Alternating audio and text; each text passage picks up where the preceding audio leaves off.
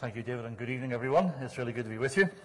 Um, can I apologise once again for having to sit surrounded by 15 tons of steel scaffolding? Those of you over 35 probably think you're on the set of some dark dystopian film set. Those of you who are millennials just think you're sitting in Town Square at the corner of Botanic. If you've ever had to endure my sermons before, uh, sometimes it can feel like watching paint dry, but tonight you literally can watch paint dry. So this, this Sunday we're beginning a new series of Bible teaching, as David has outlined. In fact, we're actually at the start of a, of a new two-year cycle uh, of teaching for the church. About six months ago, the elders met with the committee that plans all our teaching, and we asked ourselves what the big themes should be for the incoming uh, couple of years. And the main idea we kept coming back to was this idea of what we called quiet confidence. And so let me begin by explaining what we mean by that term. I don't know if you ever watched an old sitcom uh, called Dad's Army. Uh, it has recently been blamed for causing Brexit, believe it or not, because it describes how Britain survived its darkest hour in 1940 uh, while Hitler's armies massed on the other side of the channel.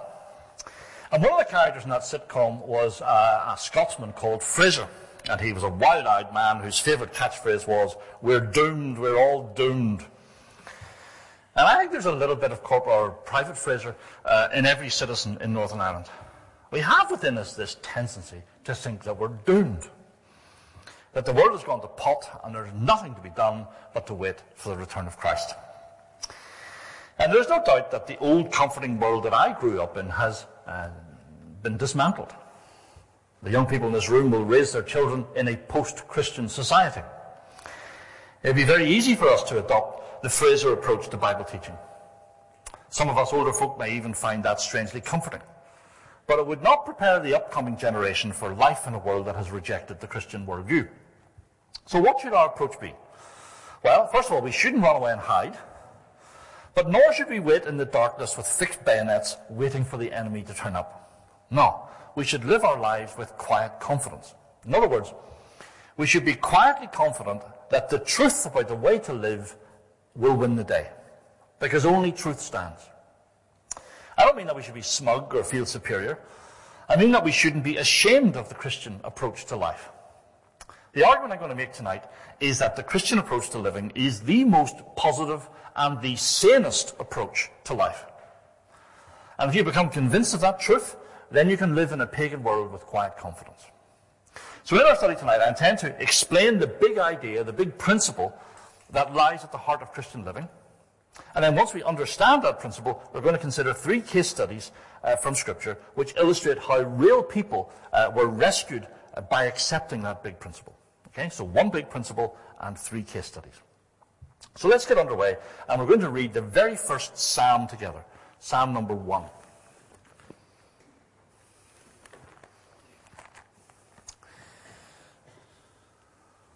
If you have a Pew Bible, uh, it's page 448. Psalm number one.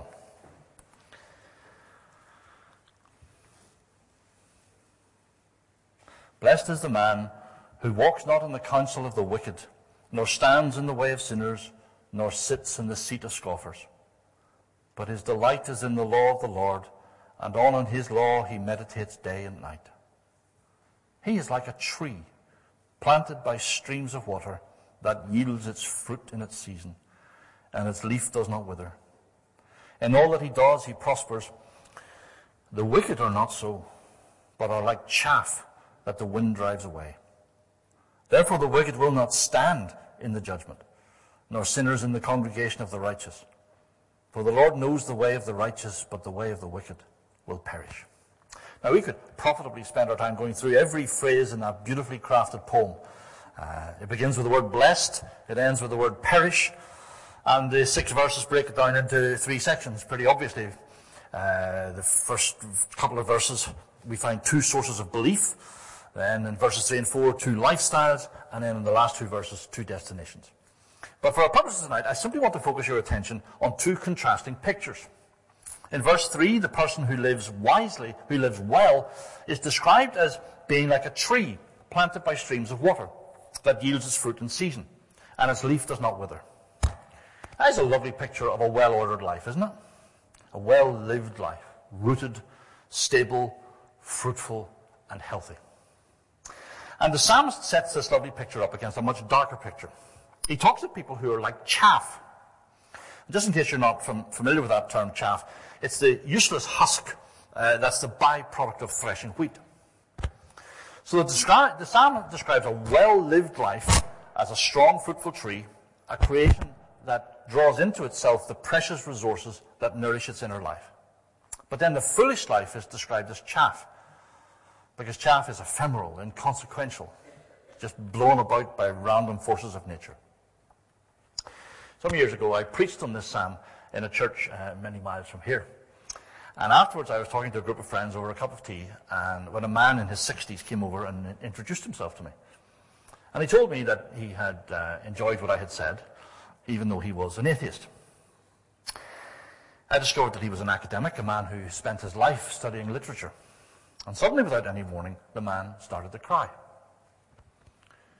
I am chaff, he said to me. He had suddenly seen his life to be like a piece of chaff. It was a hollow husk, to use the man's own phrase. The contrast between those two pictures illustrates the big idea here, the big principle that lies at the heart of the Christian approach to life. Now, I must warned you that this principle runs counter to everything that you will encounter in the culture that we live in. The biblical view of humanity is introduced to us um, in the Bible before God even creates humanity in Genesis 1.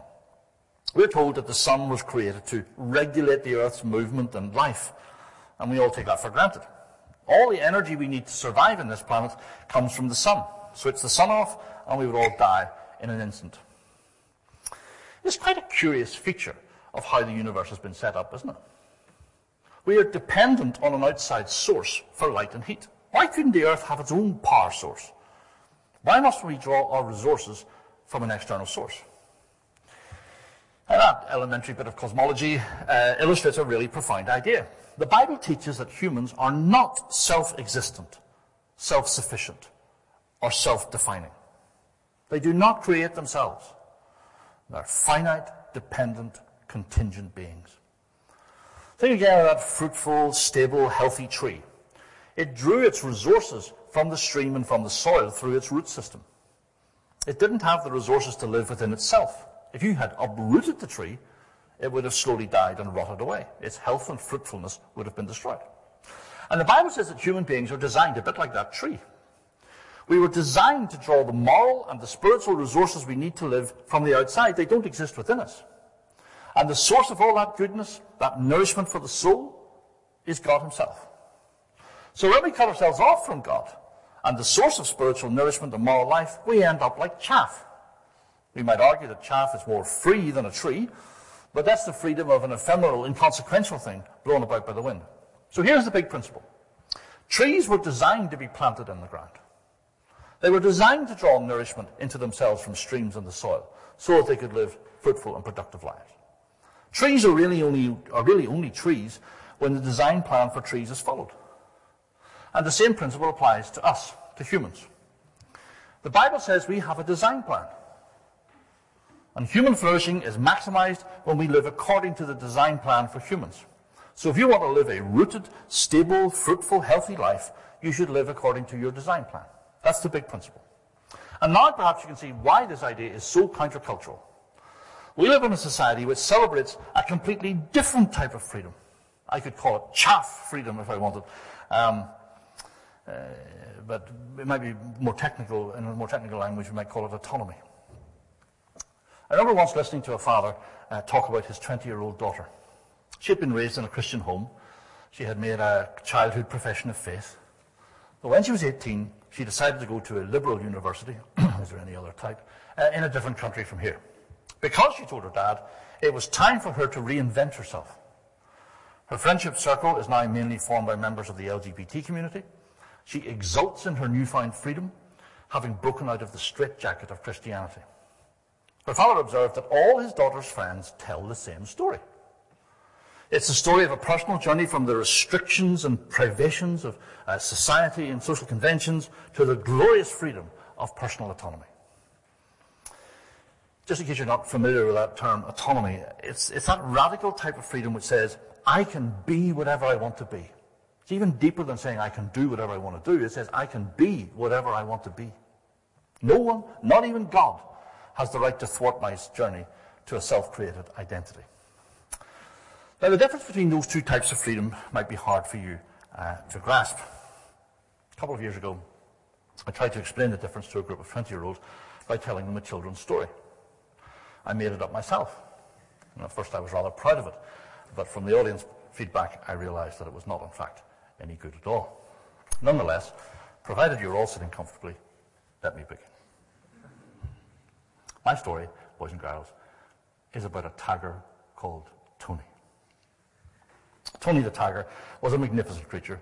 He was nearly 12 feet of muscle and claw. Black vertical stripes were set against the background of his orange-red fur. Everyone in the forest was a little bit afraid of Tony. He could run faster, fight more ferociously than anyone else in the land. Tony didn't have many friends. Like all tigers, he hunted alone. But over the years, Tony had struck up a, an odd friendship with an old monkey called Coco. That's Coco with a K, apparently. And one day it struck Coco that Tony had been absent for many weeks. So she studied the signs on the jungle floor and followed them to a camp. And this camp had been set up by humans. And they had brought all sorts of noisy machines uh, that they used to attack the trees. And in one corner of the camp, Coco spied a cage. Taking care to avoid the lights, she crept up to the cage and found Tony the tiger sitting inside it. You're really getting into this, Amy, aren't you? he was slumped on the ground, the fire gone out of his eyes. The cage was hardly big enough for him to stand up in, so he just lay down feeling hopeless. Well, Coco's clever fingers got to work on the latch. Soon the door sprang open, and with one bound, Tony was free. A guard standing on the edge of the camp turned round at the sound of heavy, padded feet, but it was too late. His skull was crushed like a water No, I think we better recalibrate the violence level in this story. Um, the guard screamed, dropped his cigarette, and ran away. Tony sailed over the fence, disappeared into the jungle. Now he could live the life that he had been meant to live. Once again, his eyes burned brightly. He was free. Let me just break off for a moment and get you to think about freedom at the moment and, and boundaries that seem to restrict freedom. Some boundaries are clearly wrong. Tony the tiger was diminished as a creature when he was confined to that cruel cage. On a more substantive level, we can think of that cold December night in 1955 when a black woman called Rosa Parks travelled home on a bus that had segregated seating for people of colour. With quiet dignity, she refused to obey such a wicked restriction on her freedom. Arrested, fined $10, she started a revolution that brings gladness into the heart of every right-minded person. So, of course, some, indeed many boundaries are morally wrong. But we shouldn't therefore conclude that all boundaries are wrong. If freedom is defined not as minimizing constraints, but as the maximizing of human flourishing, then some boundaries might actually be good. Anyway, back to our story. Sometime after his escape from the cage, Coco the monkey met up again with Tony. She had expected him to be full of energy and happiness, but in fact he was in a terrible state. Are you in pain, Tony? Coco asked. Tony said nothing but walked out into the clearing so that he could be seen in the bright moonlight. Coco gasped tiger's sides were terribly wounded. His fur was almost gone. His stripes were covered in blood. Who did this to you? Coco demanded. Who committed this act of wickedness? There was a long pause.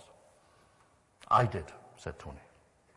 I have been rubbing myself up against trees and rocks for weeks now. Why would you do such a thing? asked his friend. Well, said Tony, I met some other humans, not the loggers in the camp. These ones lived on the left of the jungle. They told me that if I ever was to be truly free, I had to escape from being a tiger. I had to become whatever I wanted to become. So I've been trying to get rid of my stripes so that I don't have to be a tiger. Coco led the tiger down a moonlit tall pool and there washed the blood from the creature's flanks. And she said, Tony, you are a stupid creature. I risked my life in that camp so that you could live as a tiger, free to roam all around the jungle. But this, and she gestured to his wounds, this isn't freedom. This is making you less tigerish. And that isn't freedom. God made you a tiger, Tony. He defined your identity when he created you. And he wants you to be free to be as tigerish as you can be. Tigers are only truly free when they are living like tigers. Now, my short meteoric career as a children's author is over. But I hope you get the point. There are boundaries for living laid out in the Bible. So sexual relationships are confined to the covenant of marriage, for example. But those boundaries aren't arbitrary restrictions designed to oppress you. You're at your most human, you are most humanish when you live according to the design plan for humans. Throw away the design plan, and you just end up hurting yourself and those around you. So that was the big principle. Let's now take three short case studies that will help us see how real people uh, learnt that principle. And so if you have a Bible, turn first of all to Mark chapter 5.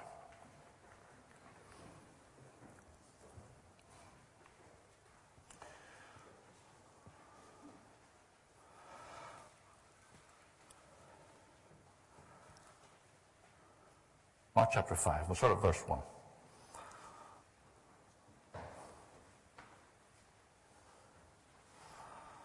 They came to the other side of the sea, to the country of the Gerasenes. And when Jesus had stepped out of the boat, immediately there met him out of the tombs a man with an unclean spirit. He lived among the tombs, and no one could bind him any more, not even with a chain, for he had often been bound with shackles and chains. But he wrenched the chains apart, and he broke the shackles in pieces. No one had the strength to subdue him. Night and day among the tombs and on the mountains, he was always crying out and cutting himself with stones. And when he saw Jesus from afar, he ran and fell down before him. And crying out with a loud voice, he said, What have you to do with me, Jesus, Son of the Most High God? I adjure you by God, do not torment me. For he was saying to him, Come out of the man, you unclean spirit. And Jesus asked him, What is your name? He replied, My name is Legion, for we are many. And we'll drop down to verse 14. The herdsmen fled and told it in the city and in the country. And people came to see what it was that had happened. And they came to Jesus and saw the demon possessed man, the one who had had the legion, sitting there, clothed and in his right mind. And they were afraid. Stop there. It may surprise you that, to know that some atheist writers use this story of the demoniac uh, to explain what they call the postmodern soul. See, at first sight, this story seems completely alien to us. But it's an electrifying picture of a truly chaotic life. Society had tried to shackle the man, but he had broken all their constraints. His personality is so destroyed, so dead, that he's already roaming naked among the tombs. But the real damage has been done on the inside. Did you notice that? My name is Legion, for we are many. My, singular, we are many. Those words describe an entirely fragmented personality. Breaking the chains put on him by society did nothing because he was enslaved within. He had been reduced to a shell at the mercy of dark spiritual forces. I wonder how you might have reacted if you had met that man. For me, he would have been an object of fear and horror. But now watch Christ stand quietly as the demoniac rushes at him. He recognized that Christ had authority, but his mind is so twisted that he thinks Jesus is going to use that authority to torture him, to torment him sure you've met people who react in that same instinctive way when they even come close to a conversation about God's authority over their lives. But now watch and listen as Christ speaks. He says such a simple thing, but it is beautiful. What is your name? He asks. In that moment, we see Christ recognize the inherent dignity and value of every human being. You see, Christianity has such a high view of what it means to be human. The Bible says that you are a magnificent, rational, moral, spiritual creature of gender made in the image of God. You have a soul that will last forever. You are an ensouled body and an embodied soul. You are an integrated person, body, soul, and spirit. So when Christ asks this damaged wreck of a human being, what is your name? We are listening to a person talking to another person. And somehow, that simple question got through to the last vestiges of humanity left inside the demoniac's shattered personality. Then Christ uses all his divine authority to free the man from his demonic slave masters. And that shows us that Christ only uses his authority and power for the benefit of others and not for himself. A few verses later, we see the man sitting at Jesus' feet, washed, dressed, and in his right mind. A chaotic life had become ordered once again. Now, this is the gospel to a culture that worships autonomy. God does not use his authority to imprison you. He uses it to free you to live the life you were designed to live. Autonomy just leads to chaos, but biblical freedom leads to the beauty of an ordered life. The gospel opens up the possibility of living in the beauty of an ordered life. Many years ago, a young man asked to speak with me. He had fallen into the moral chaos of the gay scene in New York. He had not known what it meant to have an intimate, stable relationship with either of his parents. And at a moment that he later came to regret, he had taken refuge in the LGBT community. I talked and I listened to him, and hopefully some of the things I said to him were helpful. But the best thing I did was to have him invited out to a Sunday lunch by a Christian family. He saw the beauty and the order of a Christian home. He saw stability and harmony, a place of acceptance and mutual encouragement, loving relationships untainted by sexualization or the abuse of power. So, Christian parents, as you raise your children in a home that operates according to God's design plan, you can have quiet confidence that you are maximizing your children's ability to flourish. For our second case study, let's move to Luke chapter 8.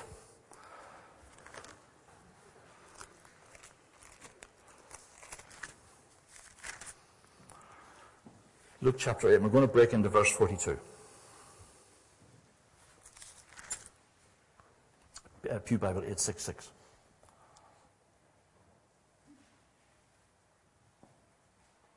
As Jesus went and people pressed around him, there was a woman who had had a discharge of blood for 12 years. And though she had spent all her living in physicians, she could not be healed by anyone. She came up behind him and touched the fringe of his garment, and immediately her discharge of blood ceased. And Jesus said, Who was it that touched me? When all denied it, Peter said, Master, the crowd surround you and are pressing in on you. But Jesus said, Someone touched me, for I perceive that power has gone out from me. And when the woman saw that she was not hidden, she came trembling and falling down before him, declared in the presence of all the people why she had touched him and how she had been immediately healed. And he said to her, Daughter, your faith has made you well. Go in peace. In the culture in which she lived, uh, this woman had a debilitating and humiliating condition. If it had been commonly known, she would certainly never have been allowed to socialize uh, or to frequent polite society. She had a terrible secret. She spent a lot of money on various doctors trying to get healing from her affliction. I detect a slightly sarcastic tone in Luke's words in verse 43. Quack doctors have drained this woman of all her investments, but had done nothing for her. It's been my experience that women in particular empathize with this lady for one overriding reason. She was embarrassed. Embarrassment can be terrifying for all of us, but perhaps women are more afraid of it than men. Anyway, the woman is so embarrassed that she decides simply to touch the hem of Jesus' garment. And when she does, she is healed. Oh, thank you, God, I have been healed, and now no one will ever know that I had the condition. All will be well. Well, not quite. Now, what our Lord does next might seem psychologically brutal. He almost forces the woman to give her testimony in front of a crowd of strangers. But the Lord Jesus, you see, is still healing her. This woman didn't just need to be healed of a physical condition. She needed to be healed of something much deeper. The desire to project a perfect life. So he changed her story. He banished, banished the crippling fear inside her by changing her life story. From now on, she was the woman that Jesus healed. A sociologist once wrote about Generation Z, and he talked about the chronic anxiety of a performance driven life. It begins very early for young women who are under intense pressure to have an Instagram face, Instagram eyebrows, whatever on earth that is. But increasingly, young men are feeling the need to project a perfect body image as well. Then comes the pressure to perform well at school, eventually to rise to stellar heights in professional life. And behind the whole edifice is the idea that in order to matter, you have to project the perfect life. Now, of course, so many of you deep down feel exactly like the woman in this story. You're terrified of people finding out the truth about you. The guilty little secret we all carry around is that we're all seriously flawed. So hear the gospel to this culture once again. It offers to change the story of your life, change it to a better story. You can be the person that Jesus healed. Instead of working as hard as you can to project some sort of a perfect life, you can admit that you're just ordinary and unexceptional and flawed. And what does that do? It will bring gratitude and contentment flowing into your life. Let me ask those of you under 25 this question. How many of your peers do you know whose lives radiate a sense of gratitude or a sense of contentment? Well, allow Christ to save you, and those rare characteristics will show in your life. Gratitude is the most direct road to mental health. Now, I'm not saying that to induce guilt in those of you who struggle with anxiety, quite the reverse. But when you're able, just take a moment to practice the habit of being grateful. And in due time, that will lead to a quiet sense of contentment stealing like a forgotten old friend into your heart. So we've thought about the gospel to people whose lives are chaotic, and then the gospel to people whose lives are full of anxiety. But what is the gospel, to circle back to our main point, what is the gospel to those who have rejected God's authority and now feel alienated from the universe in which they live? What do they think it would mean to come to God? Do they expect to be crushed by some cosmic transformer who snarls, kneel or die at you? Well, for our final case study, let's read from Luke chapter 15.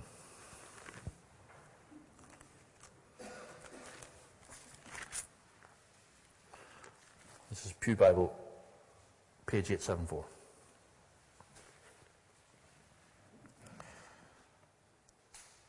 We're going to read 11 to 24 because uh, it's such a beautiful passage. Uh, and we pray that God's own word will speak to you. The Lord Jesus is speaking, and he says in verse 11 There was a man who had two sons, and the younger of them said to his father, Father, give me the share of property that is coming to me. And he divided his property among them. Not many days later, the younger son gathered all that he had and took a journey into a far country, and there he squandered his property in reckless living. Now, when he had spent everything, a severe famine rose in that country, and he began to be in need. So he went and hired himself out to one of the citizens of that country, who sent him into his fields to feed pigs. When he was longing to be fed with the pods that the pigs ate, and no one gave him anything. But when he came to himself, he said, How many of my father's hired servants have more than enough bread, but I perish here with hunger? I will arise and go to my father, and I will say to him, Father, I have sinned against heaven and before you. I am no longer worthy to be called your son. Treat me as one of your hired servants. And he arose and came to his father. But while he was still a long way off, his father saw him and felt compassion and ran and embraced him and kissed him. And the son said to him, Father, I have sinned against heaven and before you. I am no longer worthy to be called your son. But the father said to his servants, Bring quickly the best robe and put it on him and put a ring in his hand and shoes on his feet, and bring the fattened calf and kill it, and let us eat and celebrate. For this my son was dead and is alive again. He was lost and is found. And they began to celebrate.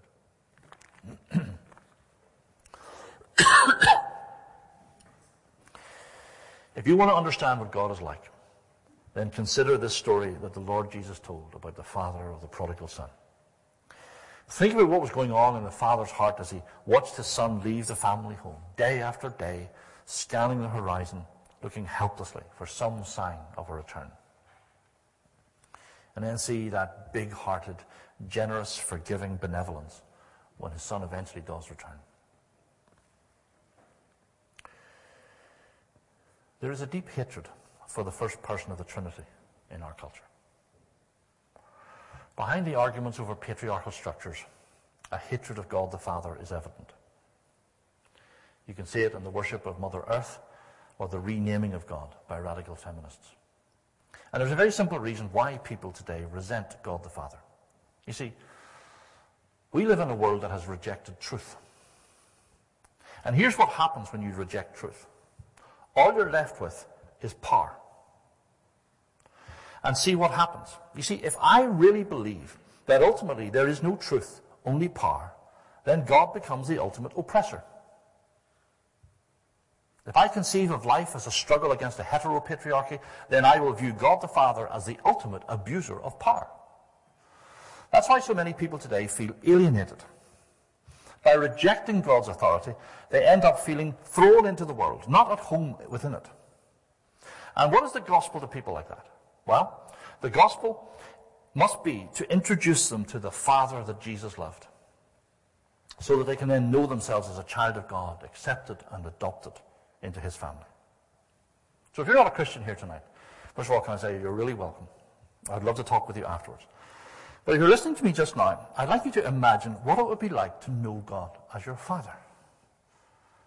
Jettison all those lies you've been told about God as a egotistical cosmic oppressor. The Lord Jesus has revealed to us that our Father in heaven is kind and patient and scrupulously fair. You see, and knowing that we're accepted and adopted gives us a security right at the foundation of our personhood. So even if no one gets you, if you feel completely worthless and unlovable, you can know that you are loved by God. What a gospel we have. Instead of alienation, you can find acceptance. So we have looked at three case studies the demoniac, the woman who touched the hem of the Lord's garment, and the prodigal son. So let's look at them together. Look at the demoniac sitting quietly at Jesus' feet, washed, dressed, and in his right mind. You are watching a real man who was rescued from an utterly chaotic life. And he was transformed to such an extent that his life reveals the beauty of an ordered life. That is a better story. Look at the woman who had tried to project a perfect life. And all she ended up with was a life haunted by anxiety but see her transformed by Christ. Now we know her as the woman that Jesus healed. And that is a better story. Look at the prodigal son. When he was flush with money, his worldview made perfect sense to him. But it couldn't handle the realities of life. Couldn't handle suffering. So look at him. When he has reached the end of himself, deciding to trust in his father's innate generosity and fairness. He moves from alienation to acceptance adopted into the Father's family. And that is a better story.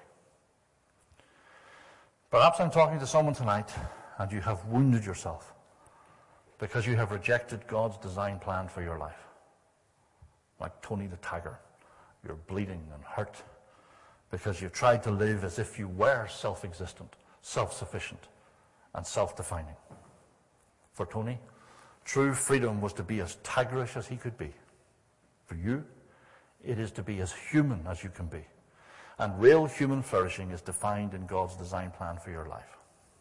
And in so doing, you can stop telling a story of chaos and anxiety and alienation. You don't need to live like chaff. You can be like that rooted, fruitful tree in Psalm 1. And that, ladies and gentlemen, is a better story. I began this talk by telling you a story about an academic who stood crying before me, saying, I am chaff. He said to me, I have to speak to you. He asked for my mobile phone number, and I gave it to him, of course, and we agreed to meet the next day. Across the room, the man's wife was watching. She looked pretty cold and angry as she walked across the crowded room, took her husband by the arm, and led him away. I never heard from him again, and today that man is dead. The Christian life is the best way to live, but please do not live here, think, leave here thinking that I'm flogging a lifestyle choice like veganism or yoga classes. The worldview you choose is deadly serious, not just for the present, but for the future. The ghastly belief system which prevails in our society will bring about its own destruction. Psalm 1 concludes with these words The wicked will not stand in the judgment, nor sinners in the congregation of the righteous. For the Lord knows the way of the righteous, but the way of the wicked will perish. On Friday night, I stood silently on Stormont Hill with 20,000 other citizens in protest at the heinous abortion laws that will soon be imposed upon Northern Ireland. Now, it's possible that a woman is listening to me now has had an abortion. My intention is not to focus guilt on you as an individual.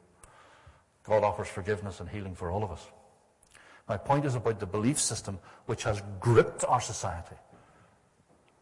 What can you say about a society's worldview when women end up exulting in the freedom to kill their own unborn children. Think of the human potential lost sacrificed on the altar to the God called autonomy. When you think about it deeply, our culture's understanding of freedom is a madness, an insanity. It is not something in which anyone should take pride. It is a cruel God which slaughters and enslaves millions. One day, praise God, the great idol will fall. Its flimsy ideology will blow away like chaff. Only the truth will be left standing. And it is the certainty of that hope which allows the Christian to live a life of quiet confidence. So, Christian, I end with this. Go build a home which always honors your Lord. Delight in the design plan God has given for your living and for your family. Teach your children to live well-ordered lives, lives full of contentment and gratitude. Show them how to live secure lives which can handle suffering and injustice. And in so doing, let's just close in prayer. Our Father in heaven, we thank you for the blessings of an ordinary life. Thank you that you want us to flourish. You want us to be creative. You want us to live the best life that a human can live. You're not an oppressor. You're not a restrictive killjoy. Any boundaries you give us are there to provide the security in which we can flourish. And so we thank you for the blessings of an ordinary life. And Father, for those of us here who know and love you, we thank you for rescuing us and saving us from lives that were chaotic and full of chronic anxiety for, because we wanted to perform in order to matter. And alienated lives where we rejected you and didn't even feel like this universe was our home. Thank you for saving us and bringing us into a relationship so that now we can look out at life with all its messiness and its complexity and we can say as the Lord Jesus taught us to pray, Our Father who art in heaven, hallowed be thy name. And Father, as we close, we pray for any in our gathering who as yet do not know Christ as Saviour and Lord, who perhaps are living lives that are chaotic, full of performance-driven anxiety or alienation. Pray, Father, that whatever messy baggage exists in their past, that they would look to Christ and see what is ultimately real and valuable in life. That they would come to that point where they would know that they are loved by God and they could end their alienation and their rebellion and accept you as authority over their lives, knowing that you are kind and benevolent and that your rule over us is for our good, not to oppress us. And so we pray for any prodigals in the room this night, that quietly in their hearts now they would come back to their Father in heaven and know acceptance and adoption and forgiveness and cleansing and healing and hope. We ask now that you part us in your fear and with your blessing. In Jesus' name. Amen.